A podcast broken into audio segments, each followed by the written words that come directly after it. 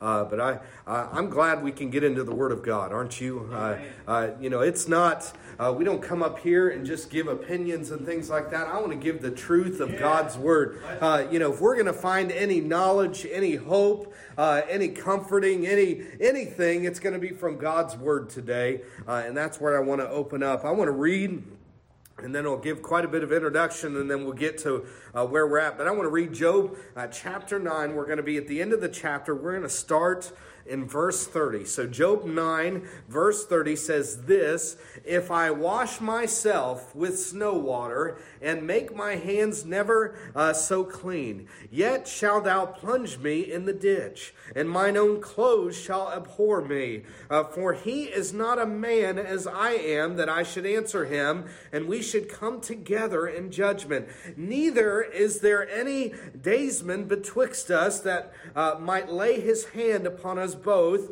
Let him take his rod away from me, and let not his fear terrify me. Then would I speak and not fear him. But it is not so with me. Let's go to the Lord in prayer. Dear Heavenly Father, we thank you for your word this morning. We thank you for its truth. Lord, I pray that you would help me to be able to preach this morning. Touch my throat. Lord, help uh, us to listen and to hear and to learn. Uh, Lord, put away the distractions. And Lord, help us to see what your word has for us. And if there's any lost, I pray they'd come to know you. Lord, any uh, that have wandered away, that they would find you again. And Lord, I pray that you'd give us direction, challenge us spiritually, Lord, and help us to draw closer to you. We ask all these things in Jesus' name, and amen.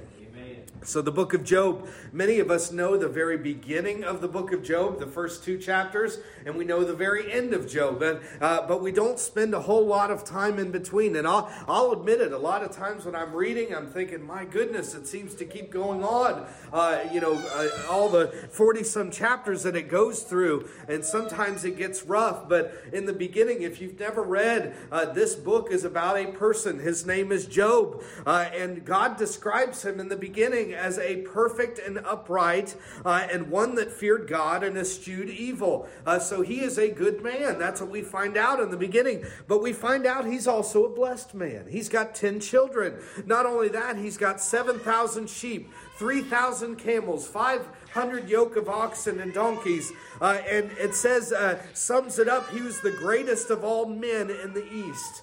But then, as soon as we figure out who Job is, uh, we're up in heaven and we see Satan uh, visiting God, uh, and, uh, and, and and God is talking about Job, how how what a what a great man he is, and Satan basically saying, "Hey, uh, God, Job only fears you because you've blessed him. You take away his blessings, he won't fear you anymore." And you know, see, a lot of times we think about uh, you know many purposes for the book of Job, but I believe this this is one of the big ones. Do do you love God today because of what He's done for you? Do you love God today because of your circumstances that you're in?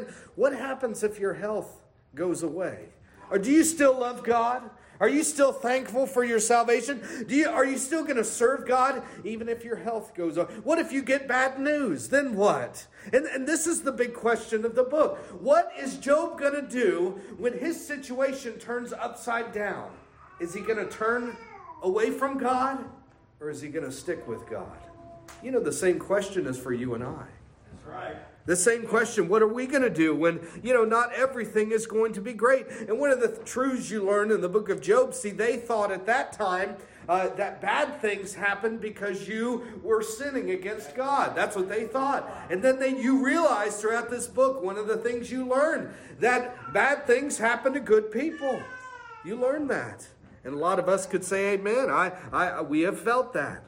So what happens is Job loses everything. He loses his children. He loses all the livestock. Uh, and then he physically, uh, the next time Satan comes before him, he's allowed to touch him and he's got boils from the head of his feet to the top of his toes. And he's there uh, sitting in ashes and he's got a piece of broken pottery scraping his skin, trying to find some relief. Job goes from the greatest man in the East, and now he's in trouble. Now he's in, uh, in deep sadness and depression and everything else. And then the bulk of the book is he's got three friends that come to visit him. And, and at first they, you know, they just kind of sit there and they, they mourn with him.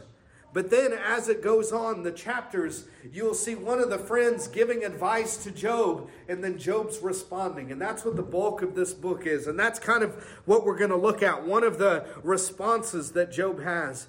But the first one, uh, uh, one, one of the good ones that I found, I found something important in, is in chapter 7. Job responds to the first one, and he admits something. He says, I have sinned. You know, that's a, something we all had to admit at one point, right? That we are sinners. If, if you're going to come before Jesus Christ, you have to admit that you're a sinner. So he sees himself as a sinner before God and sees himself unworthy of God's attention and God's heart.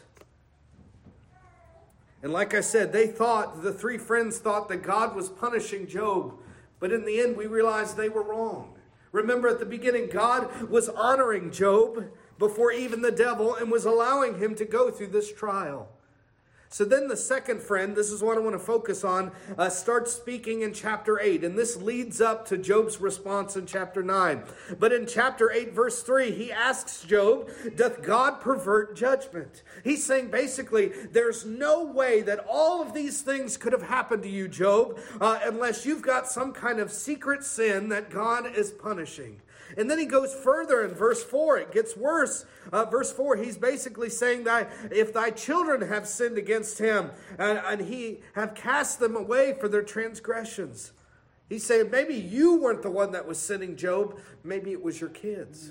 Maybe they were sinning. Uh, and, and if they wouldn't have been sinning, they'd still be alive today. Now, these are his friends coming to comfort him, right? And you're thinking, that's not very comforting at all, is it? Have you ever had people like that? You're something bad has happened to you, and they come to you and they give you, try to cheer you up, and in the end, they're realizing they're giving you ridiculous things. Even sometimes you can use a Bible verse and it doesn't comfort. Sometimes they just need love and need an ear to listen to and someone to pray for. So basically, your children, they'd be alive today. And then uh, verse so again they came to mourn with him. They came to comfort him but they weren't really comforting because he's basically saying your kids deserved it. They they deserved to die. And all of this foolish things they needed to show love. But in verse 5 he in chapter 8 he says if thou wouldest seek god seek unto god betimes and that means early in the morning and make supplication to the almighty. So basically he's saying job uh, if you would just get up early in the morning and pray things would be different. Again, bad advice. What? Because he's saying, you're just not praying enough, and that's why these bad things are happening to you. Again, Bad advice. And if we realize the way Job lived his life, he was an exceptional person. Uh, chapter 1, verse 5, it says Job rose up early in the morning and offered burnt offerings. And it tells us why for each of his children. Job said, It may be that my sons have sinned and cursed God in their hearts. Thus did Job continually. So you see, the way that Job was is he prayed for his children early every morning, interceded for them every morning just in case they did something foolish against God. And now, one of his friends, what's he saying? What's he saying? If you'd have just prayed for them, right? If they wouldn't have sinned, and if you'd have just prayed for them, everything would be all right. Again, it's a lie. It's not true. It's not comforting. It's false. Job did pray for his children. And, and the mess wasn't because of that. And then in verse 6, Bildad, his friend, in chapter 8, if you would have lived a pure and upright life, things would have been different. And then later on in verse 13, he even calls him a hypocrite. Verse 20, behold, God will not cast away a perfect man. So he's hitting him with a lot here. It's not very comforting. So now finally we get to the response. I didn't read all of it in chapter 9, but early on in verse 2, uh, how should man be just with God? This is one of the answers that Job is saying. He's saying, listen, how, uh, how can we even be seen as just or righteous before God? He's saying, I the way I lived, I know how I've lived, and, and God bragged about how Job lived. Yet, if I haven't lived a good enough life to escape the judgment of God, who can escape? If I couldn't find approval from God, who could find approval right. from God? How could a man be considered righteous before God? You know, Job is starting to realize the true answer. Yeah. We can't. We can't be seen righteous before God. Down to verse 14. Uh, how could we answer or reason with God? That's what he's saying down here. Uh, he says this How much less shall I answer him and choose out my words to reason with God? See, this is what other people try to do. They try to say, Well, you know, I'll just talk it out with God, right? Yeah. I'll, I'll just convince him to do this or to do that. And Job's saying, Who am I to do that? Right. Who am I to do that with God? And then down to verse 20, what's he say there? If I justify myself, my own mouth shall condemn me. What's he saying? If I were to say I'm good enough for God, I'm lying. Ooh, ooh. I wish this world would grasp that. Down to verse 25. What's he say now? Now my days are swifter than a post. They flee away. Uh, they see no good. And then in the next verse, it's as the eagle that hasteth to its prey. He's saying, Listen, my life is flying by. It's going faster and faster, just like the eagle swooping down to get its prey. Verse 28 I'm afraid of all my sorrows. I know that thou wilt not hold me innocent. Again, he said, I've sinned. I'm guilty before God. And now he's getting, uh, verse 29, if I be wicked, then uh, I labor I in vain, but now to where we got to. This is where I wanted to focus on. Then he switches in verse 30. What's he say? If I wash myself with snow water, and make my hands never so clean. And again, this the book of Job's the oldest book in the Bible, the oldest written one. So there's some wording in here that's older, some uh, some phrasing in here that's a little older, but it's okay. We can make it. You got to think about who Job is. You know, before technology, before cars, before all these things, he's living, uh, you know, in an area where he can have all these animals and everything else. Probably not too unlike where we live here. Uh, some of the same type of terrain and everything else. And he's saying, "Listen, I could travel up to that mountain." Go all the way to it. I could climb all the way up to the top uh, where the snow is at because that's probably the purest, whitest thing that I can find. And I can take that snow and I can try to wash my hands with it. And guess what? It's not good enough. Yeah. You get that? He's giving one example, and you're thinking, Mike, that sounds kind of strange.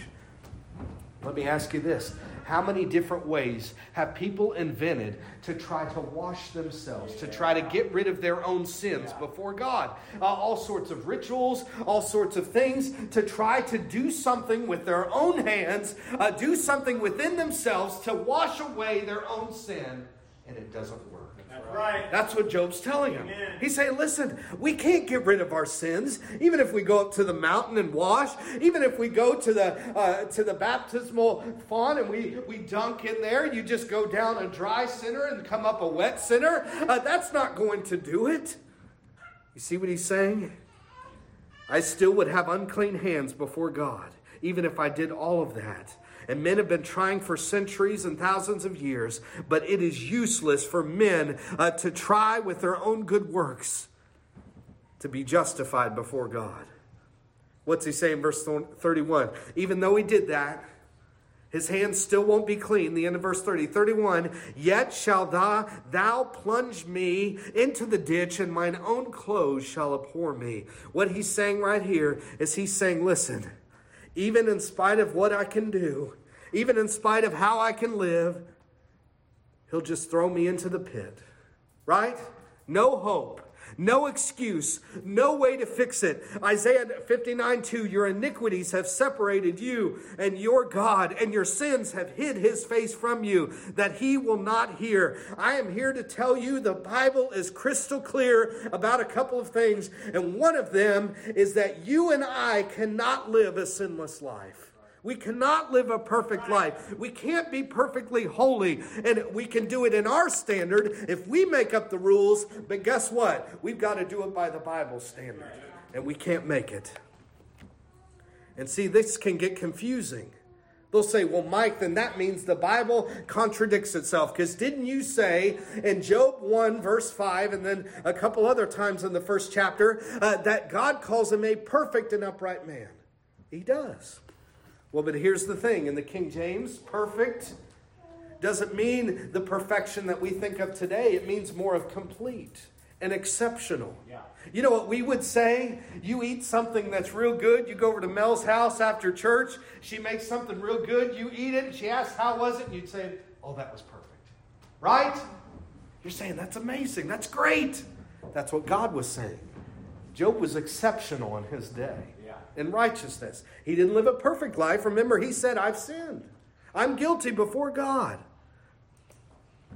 So he's saying this so Job's an exceptional man, but not perfect holiness. And he's admitting that he's a sinner. And he knows that sin will bring judgment. And he knows that that judgment will bring punishment from God. And now in verse 32, uh, he goes even further and he says, For he, talking about God, is not a man as I am that I should answer him. And we should come together in judgment. Yeah. He's saying, When I stand before him, I can't argue my way out of this. You know, men will try. They'll say, Lord, Lord. Didn't we do many of these wonderful things in your name, right? Didn't we do all these things? And he'd say, Depart from me. I never knew you, you worker of iniquity. We're not going to be arguing in front of God. And Job makes it clear. And he's saying you can't do that.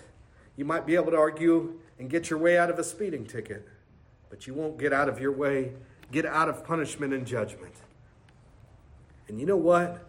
You can take that even further. The, For he is not a man as I am that I should answer him. And you realize this? If God chose not to hear our prayers, we would have no way to talk to God. Right? We can't go to him. We can't call him. We can't force him to listen. He chooses to hear our prayers. We can stop and bless God for that. Thank you, Lord, that you do that. Because he's He's God and we're not. That's the other thing. Job's trying to show his friends. He's saying, listen, we're different. And there's a separation there.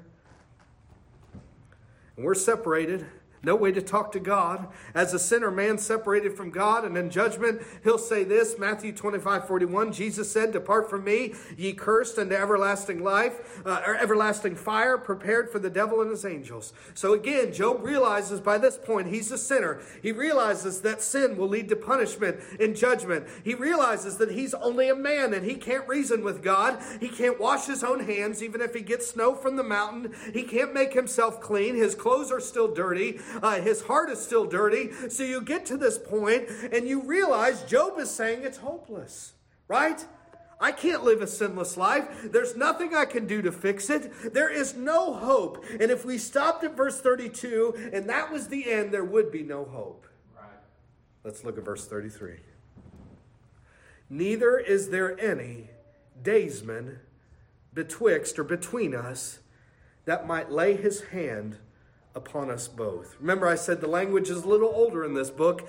Daysman, we don't use this very much anymore, but all it means is a mediator. Right? A mediator. So he's saying uh, this Neither is there any mediator between us that he might lay his hand upon us both. See, Job feared God. That's what God said about him. He even lived a righteous life. But Job is saying, I need a daysman. I need a mediator, right? That's what he's saying. Someone who can put their hand on God's hand and yeah. someone who can put their hand on my hand because I can't come together with God. Do you see that? He's saying, I've got to have a mediator to bring us together.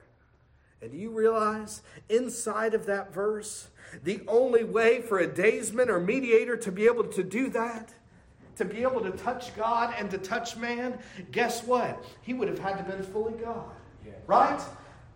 Because if it was another man, he couldn't talk to God either. Right. right? He couldn't intercede either.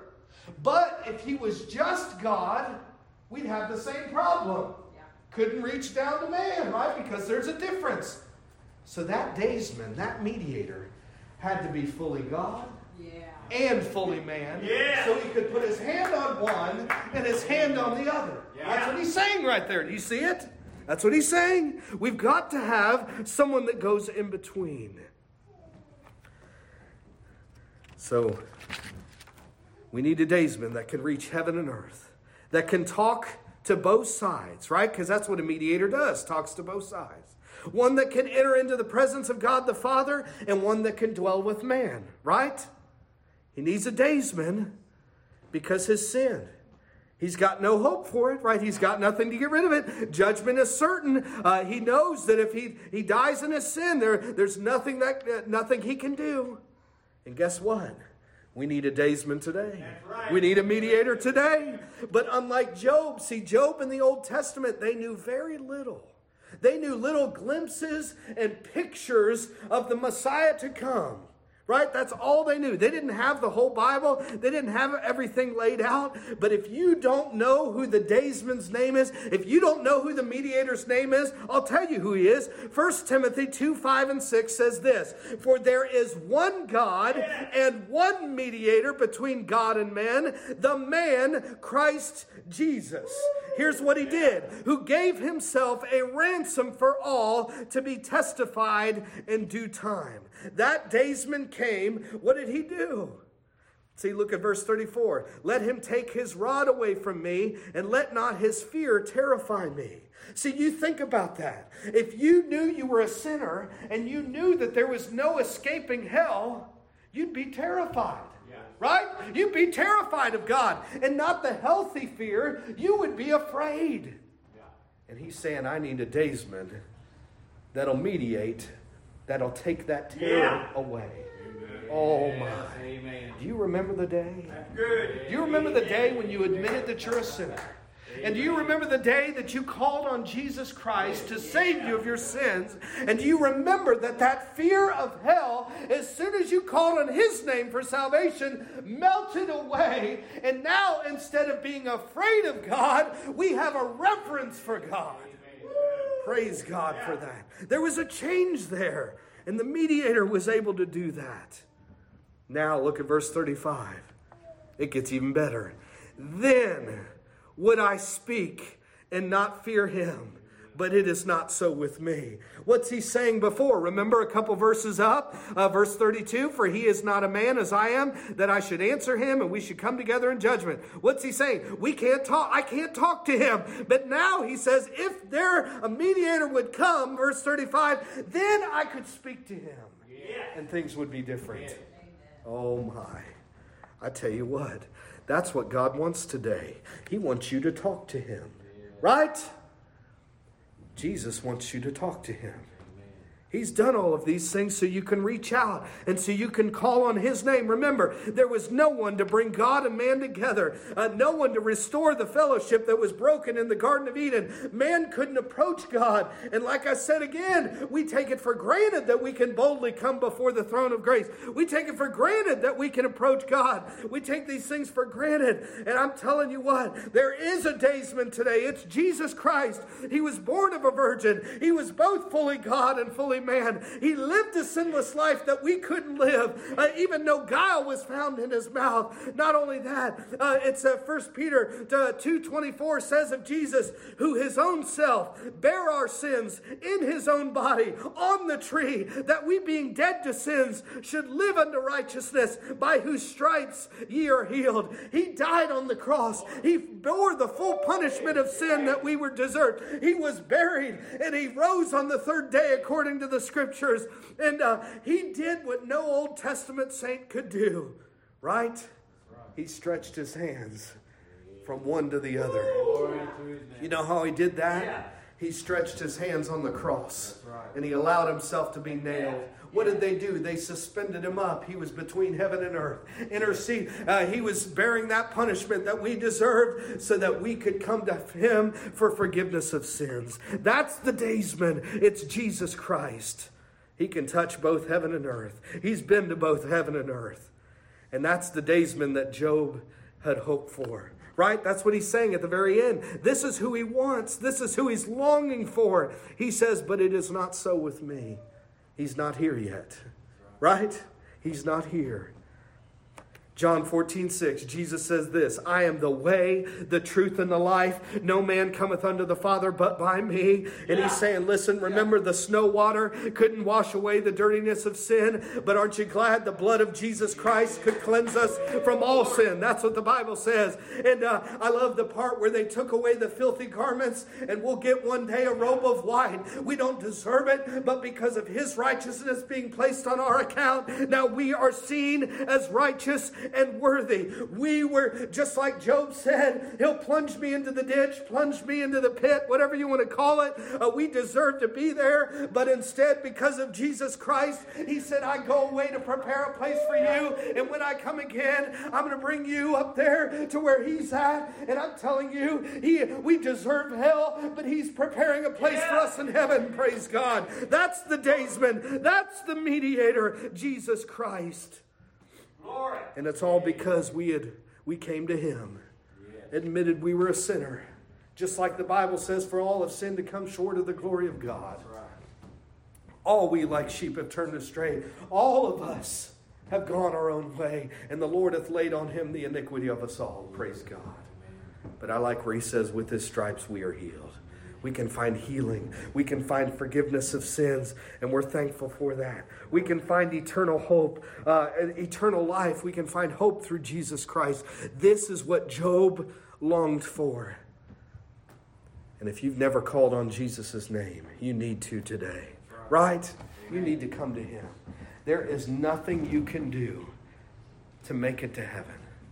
You're saying, well, Mike, I get calls uh, you, about every other year. Someone will call me and say, hey, would you baptize me? And I'll start to ask why. Why, why do you want that? You know, why do you want to be baptized? Oh, because I want to go to heaven. And then I have to explain to them, hey, you've got to deal with Jesus first. Right. Then get baptized. Yeah, right? Amen. Then baptism is the first thing in obedience after you're saved. Yeah. But you got to be saved first. I'm pointing to the cross that's not there.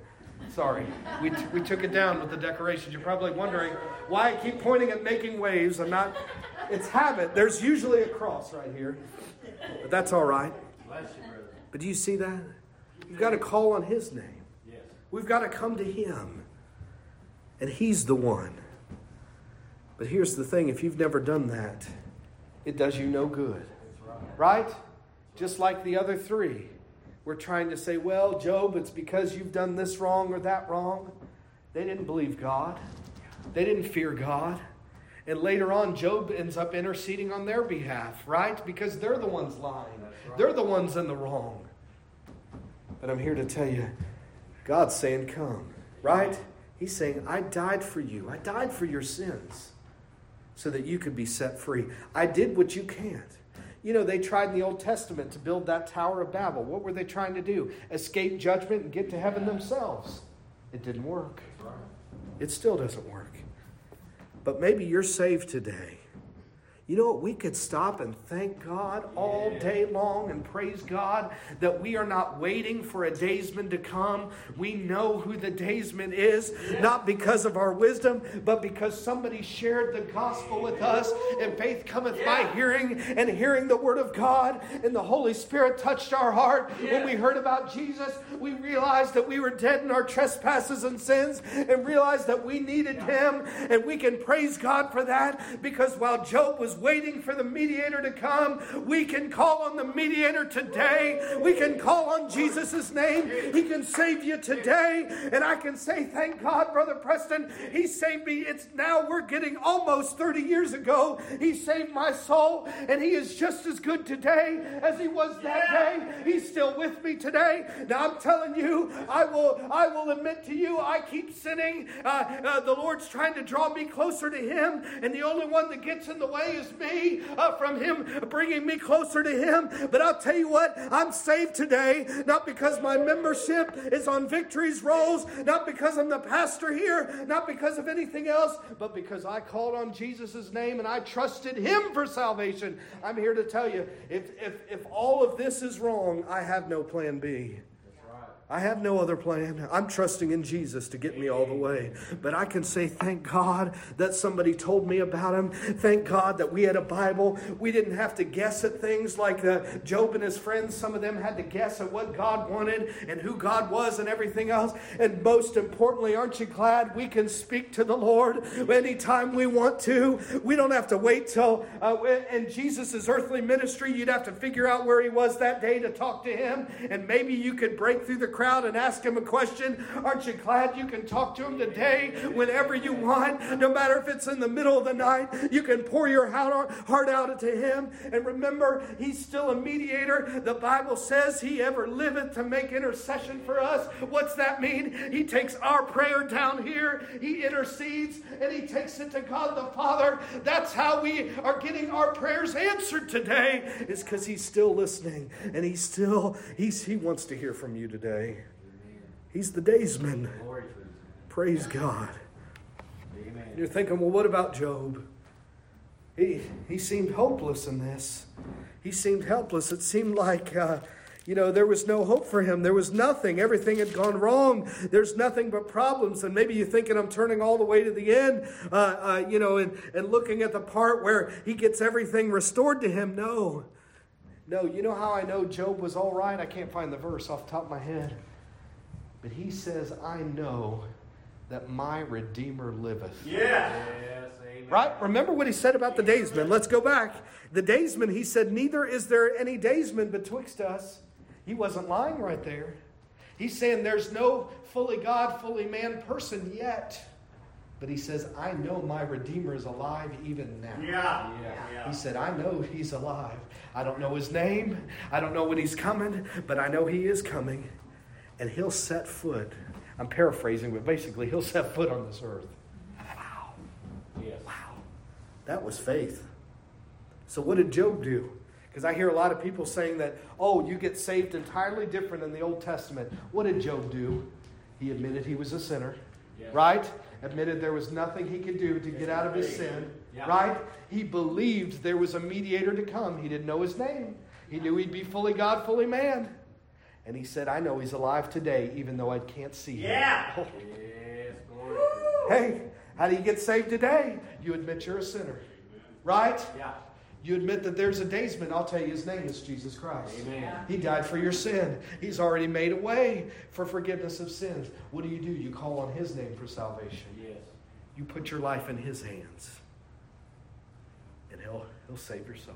That's right. And not only that, he wants a relationship with you, not as long as it's convenient, not even until the end of your life you know, because marriages, they go away at the end of life. That's, isn't that in the covenant you say, till death do you part? Yeah. No, he wants even beyond. He wants a relationship with you forever. Yes. Amen. Heaven and earth will pass away. His word will still be here, and our relationship with him will still be there. I'm going to ask everyone to stand this morning. Job